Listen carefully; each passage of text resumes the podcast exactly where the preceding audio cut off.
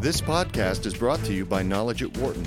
For more information, please visit knowledge.wharton.upenn.edu. Fear is growing that Greece, one of 16 countries that use the euro as currency, may default on a massive pile of debt, creating a ripple effect of problems throughout Europe and beyond. Following pressure from the European Union and the European Central Bank, the Greek government on March 3rd announced a new round of austerity measures, the third such package in the last six months. It includes a freeze on pensions and additional wage cuts for government workers. In addition, the top rate of the country's value added tax will be raised from 19 to 21 percent, and excise taxes on alcohol, cigarettes, and fuel will be hiked for the second time in two months. Leaders of public sector labor unions reacted with outrage to the measures saying they will harm Greece's economy, and some unions vowed to stage strikes later this month. Meanwhile, Wall Street banks are again facing scrutiny, this time for the complex financial instruments they used to allegedly disguise the country's real debt. What caused Greece's debt problem to spin out of control, and what steps should it take to remedy the situation? Wharton finance professors Richard Herring and Itai Goldstein weigh in. Uh, let's discuss some background first before we get into the austerity measures mm-hmm. uh, that Greece should take um, to, to help, its, uh, help itself. How did Greece get into this predicament? Uh, was it a long time coming, or uh, or not? Yes, um, and it's it's really a very old-fashioned kind of crisis. It it's a throwback to the kinds of crises we had in the '60s when we had a fixed exchange rate system in the world, and the countries we were bailing out then were the UK and Italy, but uh, we didn't worry so much about the less developed countries because they couldn't borrow at all.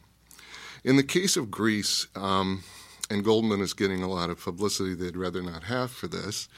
Goldman Sachs, that yes, is. Goldman Sachs. Um, there was a little help in uh, helping the, in aiding the Greeks in, in achieving the uh, uh, entry requirements. Now, I, in, into the eurozone. Into the eurozone. Uh, the Maastricht Treaty set out some very strict requirements for convergence. You were supposed to have um, a budget deficit no more than 3% of GDP and I think outstanding debt no more than 50% of GDP. The Greeks didn't quite have that situation, but um, with a little help from Goldman, uh, they could reclassify debt as an exchange forward contract, and um, they looked okay. Now, this was a wink, wink, nod, nod sort of agreement with the Europeans. I don't think anybody was fooled at the time because the Europeans were desperate to get Greece into the Union so that it wouldn't fall back into the hands of a military dictatorship. They thought it was an affront to Greece and to the world that the cradle of democracy should have been controlled by a military dictatorship. So there were lots of reasons to uh, make it a little easier for Greece to get in. The irony is that the, the ruse that was used is something that was invented in Europe at the very beginning of modern banking. At the beginning of modern banking, it was um, not only illegal but a mortal sin to lend money for interest. And so everybody wanted to disguise debt, but there was a need for debt just as there is today. So they disguised them in foreign exchange transactions. Uh, it was not illegal to charge for moving currency from one place to another or from one currency into another. And that's essentially what the swap does. It's not, it's not a new technique, it's just got some additional bells and whistles on it. Okay. And what Greece has done is sort of run into the iron law of international finance, which is everybody would like to have an independent exchange rate policy and an independent monetary policy and an independent fiscal policy, but it just doesn't work. You can only pick two of the three. And by joining the euro, they've picked two they've pegged their exchange rate and they're stuck with European Central Bank monetary policy. That means they really have to use their fiscal policy to um, stay within the parameters that will keep them in the euro system. And it's a lesson that's uh, rung true for centuries, actually.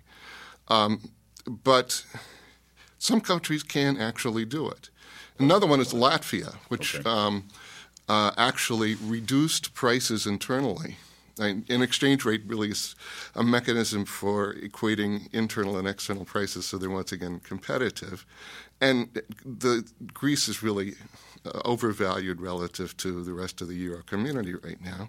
So if they could run austerity long enough to take prices down, they could make the adjustment. But there's a real question about whether they have the political will, uh, the political support, or even the tools to do it. Okay. Itai, do you have anything to say in response to what Dick just discussed? Um, no, no, not a whole lot. I mean, in, in general, I agree. I think uh, what happened was a simple debt swap around the time that they wanted to join the uh, European Union.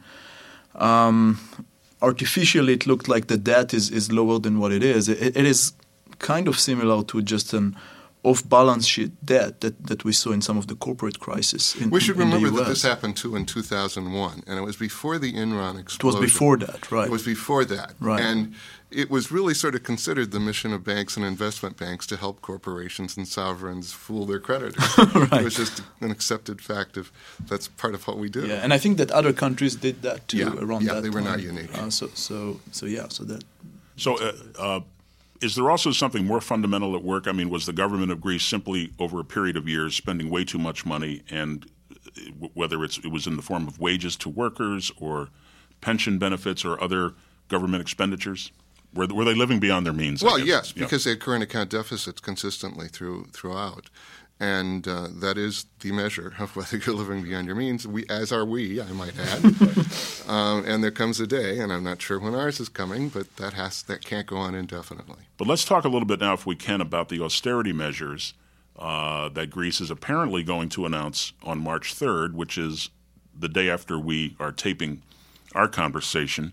Uh, and I'll mention for our listeners that the the online edition of the Wall Street Journal uh, reported today that on March 3rd, Athens would announce an austerity package of about $5 billion to cut its budget deficit this year.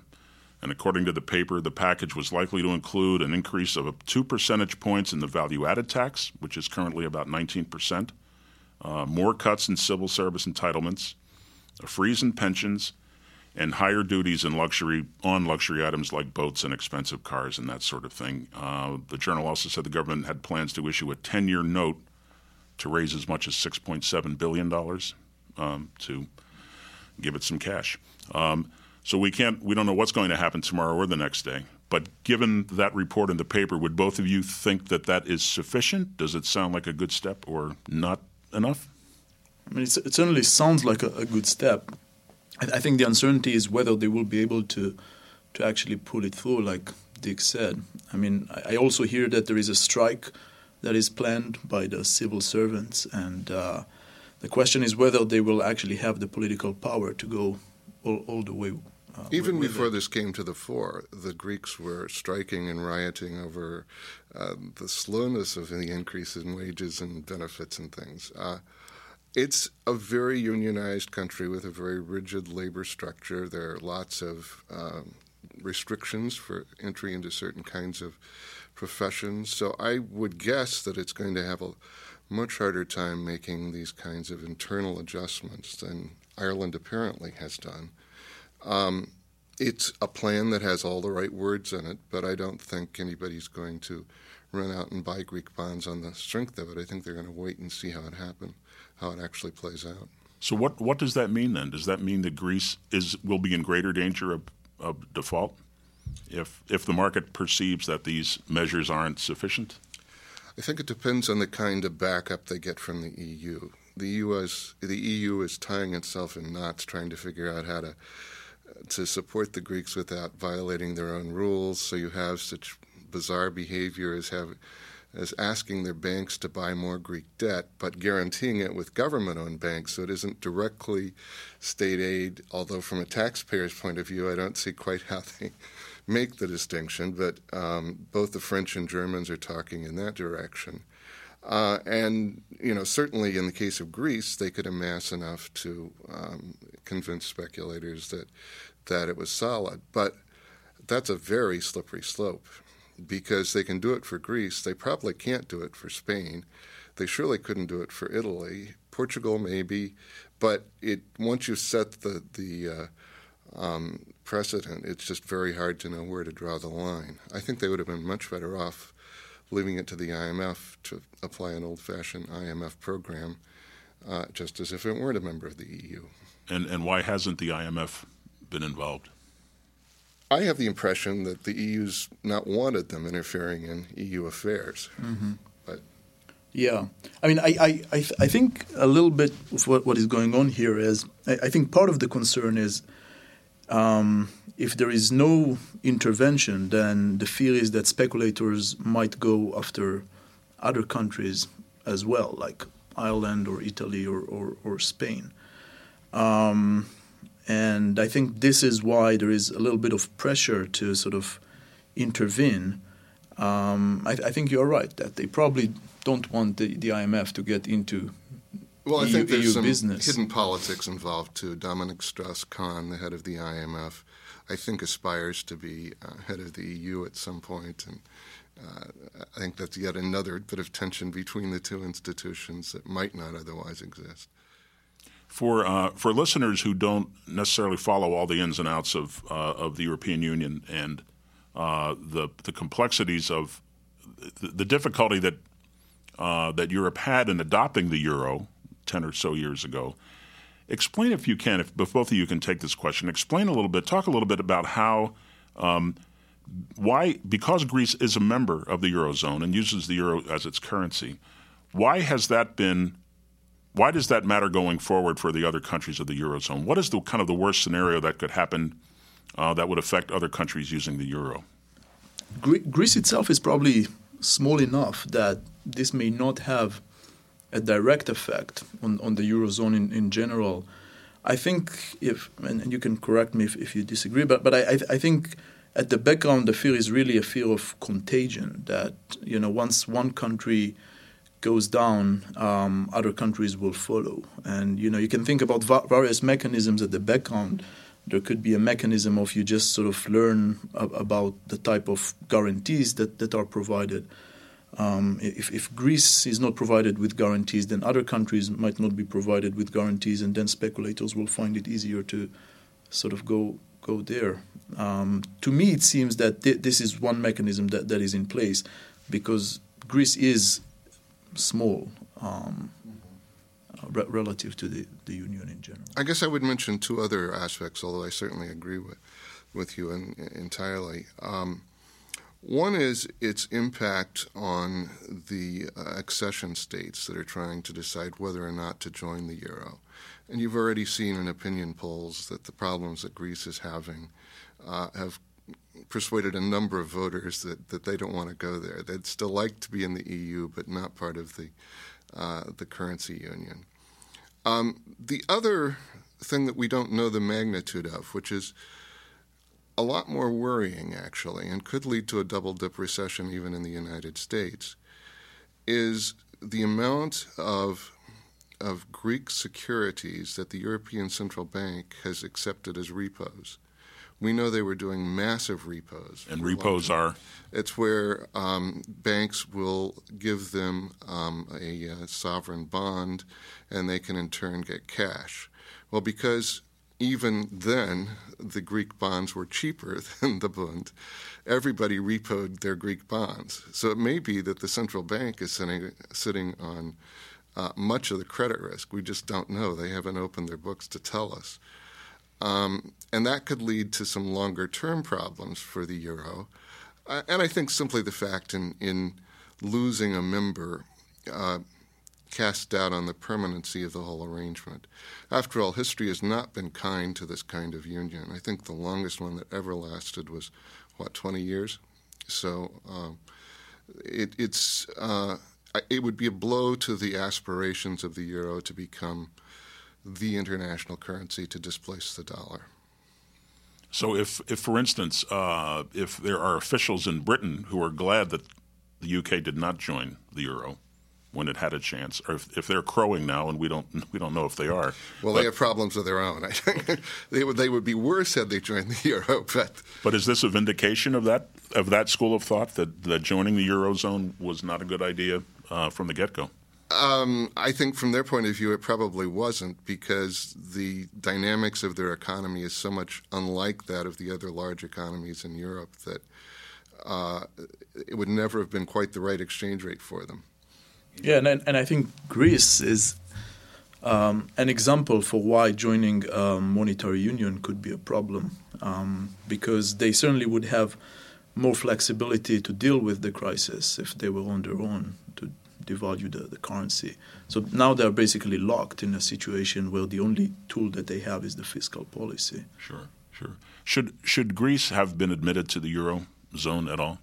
That's a hard question because I think it's fundamentally political, and I think um, trying to, to place Greece firmly in the in the camp of democratic countries is good for Western culture at large. So I, I I wouldn't want to answer it on purely economic grounds.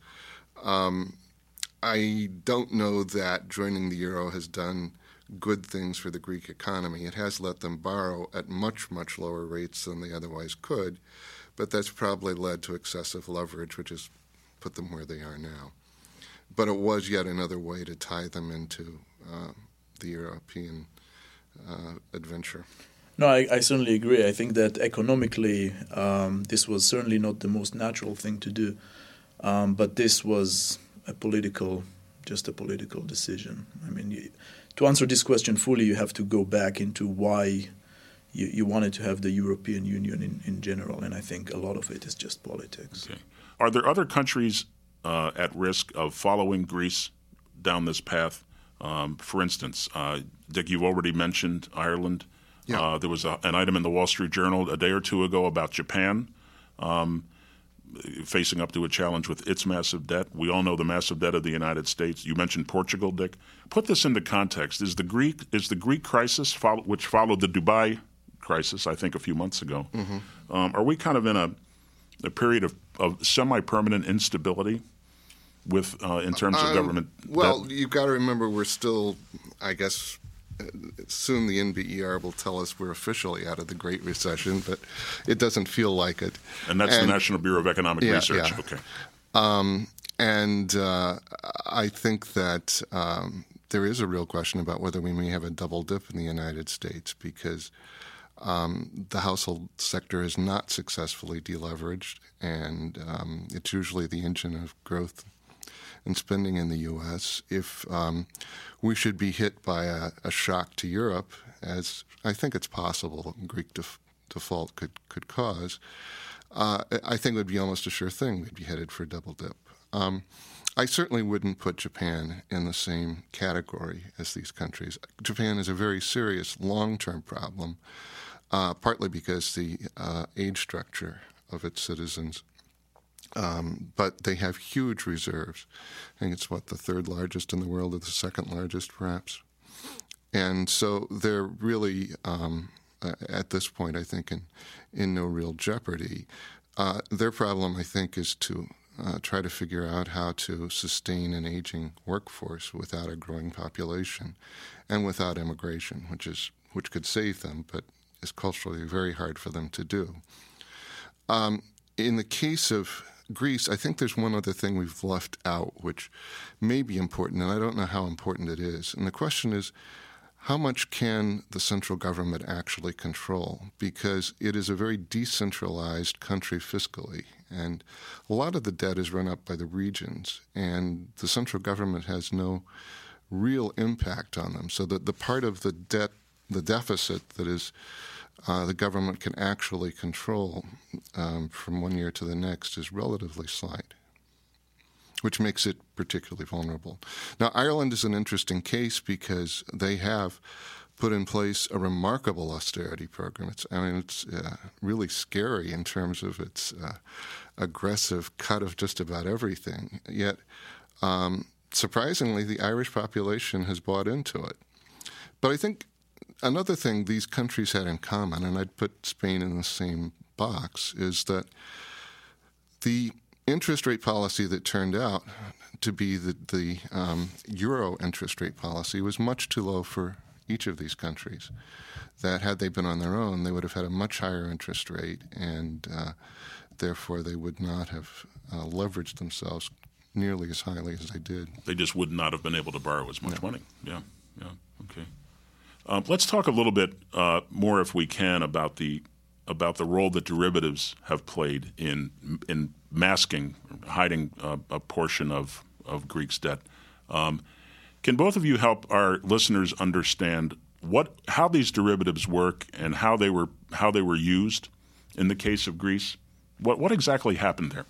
I don't know those derivatives in and out. Essentially, this is just um, a, de- a, debt swap. You have debt in, in one currency, you swap it for, for debt in another cur- in, in, in different currency, and you know depend depending on the exchange rate, you can basically reduce the amount of debt that is shown in, in, in the balance sheet. Um, but then it, it is kind of being replaced for liability that you will have to pay later on and and this is off the balance sheet. And I think you know the the listeners are probably aware of what happened in in the U.S. Um, with firms like en- Enron and others. Uh, I think it is very similar to that, only uh, for countries rather than uh, firms, in the sense that you have liabilities that are off the balance sheet. The interesting thing is that the Eurostat, who is the official keeper of records for European countries, apparently uh, sanctioned it and was well aware of it. Um, it's less clear that the the buyers of the debt were. Uh, the other thing that's worried people a lot is the credit default swaps. And I'd say at this point, uh, the two most hated instruments, and it turns out to be true whenever anybody gets in trouble, are short sellers of the currency and uh, credit default swaps. Um, and it's sort of like blaming the messenger for the message. It's um, a, a uh, economically efficient and convenient way for people to bet against the government or, or current policies, and governments naturally don't like it but it's not at all clear that it's causing the problem at all. It may speed things up a bit, but um, for that reason, it may keep them from getting worse than they otherwise would have done.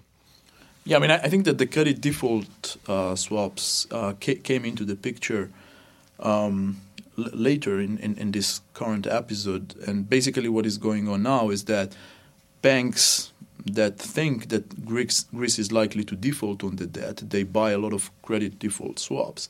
And these credit default swaps basically entitle them to get money if Greece indeed defaults on the debt or renegotiates or, or whatever. Um, so basically, it is a way to kind of bet against the country, just like uh, with short selling, you can bet against a firm. That actually brings in the third bad man of uh, that, that, all governments hate, and that's the hedge funds, because the hedge funds apparently uh, did buy a lot of, of credit right. default swaps a year ago. They saw this coming much faster than the banks did, right. and there's now selling them at, at fairly handsome markups and making a lot of money from it. Yes, there have been news reports uh, about that very thing recently, Dick. Uh, is that again? Is this just uh, like criticism of short selling during our during our own crisis back in 08 and early 09? Is it is if you is it is it right or not right to criticize hedge funds for making a profit off the misery of uh, of a country like Greece? Well, I wouldn't say they were making it off the misery of a country like Greece. I would say right. they were forcing the country to, to face up to a set of facts that, that they were unwilling to confront.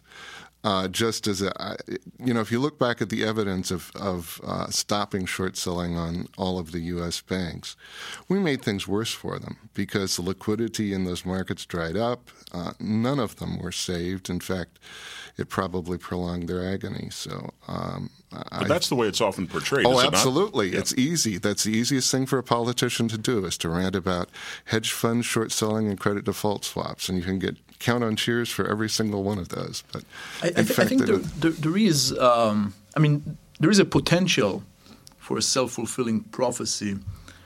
Um, using these instruments, um, so so I you know I, I certainly agree with Dick that um, short selling and credit default swaps they they serve some positive role, but also one one has to remember that in, in some cases they can bring a self fulfilling uh, prophecy. So basically, what, what what would happen is suppose that people think that the uh, Greek government is likely to default, so they start buying those credit default swaps the price goes up, indicating that uh, a crisis is likely to arise. But this makes it then more difficult for Greece to um, get new debt, and this makes the crisis more severe. And I think this is the kind of mechanism that policymakers have in mind when they are worried about short selling. And I, I don't think but, we can say that this is. But look at what the alternative would be. If you held that view and were not permitted to use swaps, then you could easily do it with the debt. It's just a more efficient way to do it. I, I, uh, I agree with you that it's subject to manipulation with regard to small corporations where hedge funds have very large resources relative to the size of the market, and they can play games with them um, in that event. But I think when we're talking about a, a major bank or a, a, country the size of Greece, it's it's much less plausible. I think it is much more difficult, right? But we're still looking for evidence. I think, which is hard to find. Mm-hmm. Uh, one final question, uh, uh, maybe in two parts. One, I want to know f- uh, from both of you whether you're optimistic or pessimistic about Greece's um, chances of, of getting its debt under control and moving forward. And secondly, um, what do you think will happen in the in the short term, in the days and weeks to come? What are we likely to see in terms of maybe additional austerity measures that we haven't talked about, uh, the reaction of markets uh, to to the austerity measures? um, the reaction of, of pensioners and uh, municipal government employees in Greece. Can, can you each uh, comment on that before we go? Well, I think that question has an obvious answer. We're going to see a lot more unrest. We'll see many more strikes. We'll see uh, lots of public unhappiness. There's nothing pleasant about tightening your belt. Um, whether the Greeks have the political culture um, and sort of fundamental legitimacy for the current government to to um, successfully implement these measures, I'm afraid is sort of an open question. I hope they do. Um, it's much better for everybody if they do, but uh, it's not an especially placid population. On the other hand, I would have said that about the Irish too. I was dead okay. wrong. okay, Itai, any final thoughts? I agree. I think I think it's an open question. I think there will certainly be a, a, lot of unrest, and I think eventually what will happen depends on what happens also in other countries. I mean, it depends on what will happen with the recession in Europe and in, in the U.S. Um, and, and and whether Greece will be able to get the, the backups that it is hoping for. Well, interestingly, in that regard, the the silver lining, as far as the Europeans are concerned, is that. Um, it makes it sure that they're going to lag the U.S. in raising their interest rate. And so they're hoping it will drive down their exchange rate and make exports an engine of growth for Europe as a whole. Now, whether that helps Greece a lot is not so clear because um, they don't really play in that market in a big way. Um, but for the rest of Europe, it may be very good news indeed. For more business news and analysis from Knowledge at Wharton, please visit knowledge.wharton.upenn.edu.